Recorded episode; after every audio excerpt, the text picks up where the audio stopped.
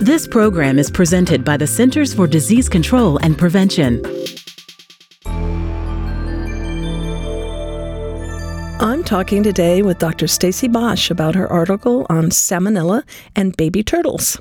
Dr. Bosch is a veterinarian with CDC. Welcome, Dr. Bosch. Thank you. It's great to be here. Dr. Bosch, there's been a ban on baby turtles less than four inches long since 1975 because of the risk of salmonella. What effect did this ban have on outbreaks? Small baby turtles first became popular pets in this country during the 1960s. By the early 1970s, around 4% of all U.S. households owned at least one pet turtle, and it was estimated that around 14% of all human salmonella infections were attributed to these small pet turtles. Most of these illnesses were in children. In 1975, the U.S. Food and Drug Administration enacted a ban making it illegal to sell and distribute small turtles with a shell length of less than four inches, with one exception for turtles being sold for bona fide scientific and educational purposes. The ban was considered to be a very effective public health measure and was estimated to prevent around 100,000 cases of turtle associated salmonella infections in children each year after its enactment. By the late 1990s, only 6% of salmonella infections in the United States were associated with reptile or amphibian contact. According to your article, there's been a recent surge in salmonella outbreaks, and you suggest the best way to combat this is by taking a One Health approach. What is One Health? The term One Health refers to a concept which recognizes that the health of humans is connected to the health of animals and the environment. When applied to the context of preventing future outbreaks of salmonella from turtles, the combined efforts of human, animal, and environmental health professionals are crucial. A One Health approach is important to outbreak investigations and can help officials track down the ultimate source of contaminated turtles through distribution networks back to a turtle farm. A One Health approach also applies towards education. For example, pediatricians and family practice physicians can educate families about the risk of turtle associated salmonellosis infections during wellness exams for young children. Pediatricians and veterinarians can recommend appropriate pets for each family. Turtles and other reptiles are not recommended as pets for households with children five years of age or younger. Veterinarians can also educate clients on proper turtle care and handling practices, such as hand washing, to minimize the risk of salmonella exposure. Public health partners can help spread awareness of the risk of pet turtles as a source of salmonella infections in people. Are there new trends in turtle buying? Yes. Pet turtles are becoming more popular in the United States. Estimates of U.S. pet ownership by the American Veterinary Medical Association show that in the 1990s, the number of U.S. households that owned a pet turtle was small compared to the numbers we saw in the 1970s. Then, over the next 15 years, the trend increasingly grew. By 2012, over 1 million households had a pet turtle. Turtles are the most common reptile species owned as pets. Approximately twice as many households own turtles than own pet snakes or lizards. Why are these tiny turtles particularly risky for children? Small turtles seem like attractive and safe pets for young children. They aren't very expensive to purchase or to keep, and they are slow moving and gentle. However, it's important to realize that salmonella infections from turtles occur most frequently in children. We think that happens for a number of reasons. First, the turtle hatchlings are small enough to fit into a child's mouth. Their shells are about the size of a U.S. quarter. Very young children often put things in their mouths, including small baby turtles, creating an opportunity for salmonella and other germs to be transmitted. Second, young children do not have fully developed immune systems, and it can be harder for their bodies to fight off infection. Another reason turtles are risky for children is cross contamination from the turtle's habitat. Tiny turtles are often kept in a small pool of water in a plastic turtle bowl, which can become heavily contaminated with salmonella.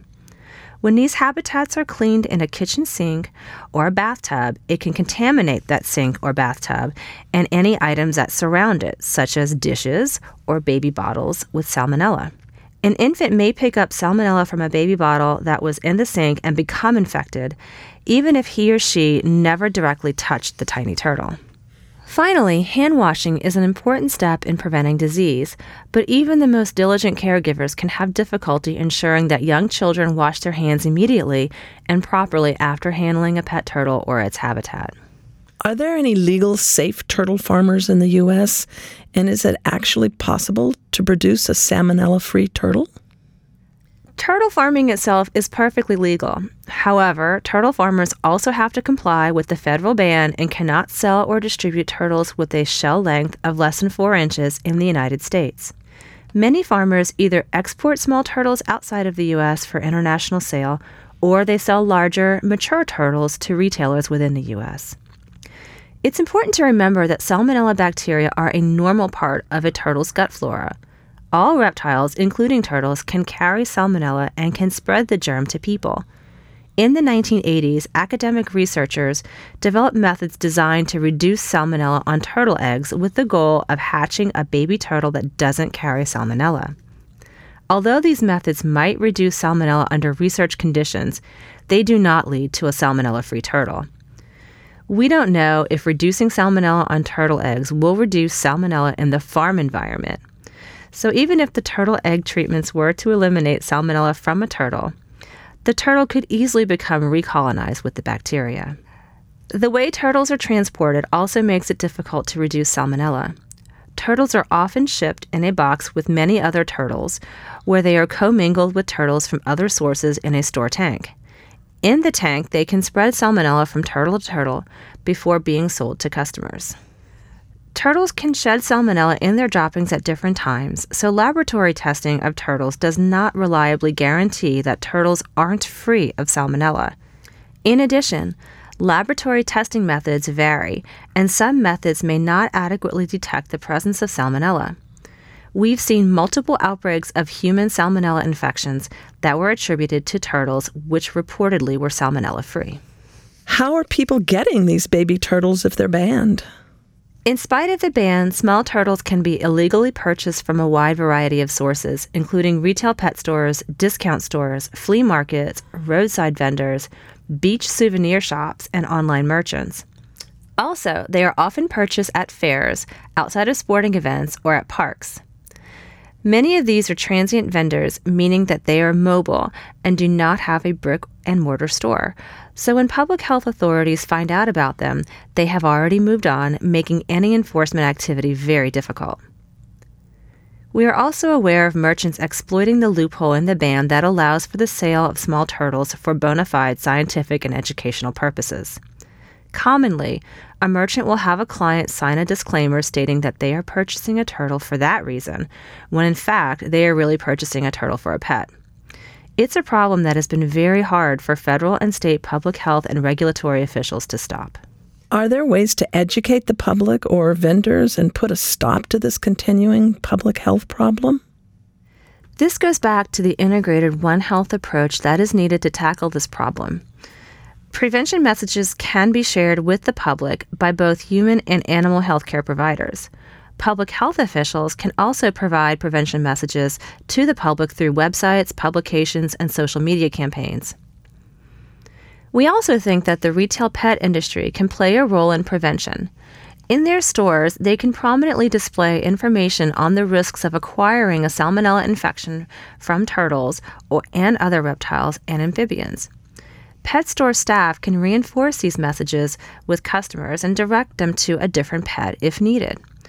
CDC and state health departments are engaging reptile hobbyists and trade show groups, as well as representatives from the pet industry, to develop an integrated approach for keeping illegal turtles out of the marketplace. When it comes to identifying and stopping merchants who are illegally selling small turtles, it gets a bit more complicated since it depends on the laws in each state. Some states have laws or regulations that prohibit or restrict the sale of small turtles, enabling the state to pursue enforcement activities within their jurisdictions. For those states that don't, they've had to use other means, such as directly asking the merchants to voluntarily stop selling small turtles during an outbreak. In other cases, state public health investigators have partnered with the Department of Agriculture or Department of Fish and Wildlife. These departments have enforcement authorities over the sale of animals and over the introduction of invasive species. When it comes to preventing turtle associated salmonella infections, it really does take a village, one of new partnerships and new ways of approaching this very old problem. Thank you, Dr. Bosch. I've been talking with Dr. Bosch about her July 2016 article, Turtle Associated Salmonellosis, United States, 2006 through 2014. You can read the entire article online at cdc.gov/eid. I'm Sarah Gregory for Emerging Infectious Diseases. For the most accurate health information, visit cdc.gov or call 1 800 CDC Info.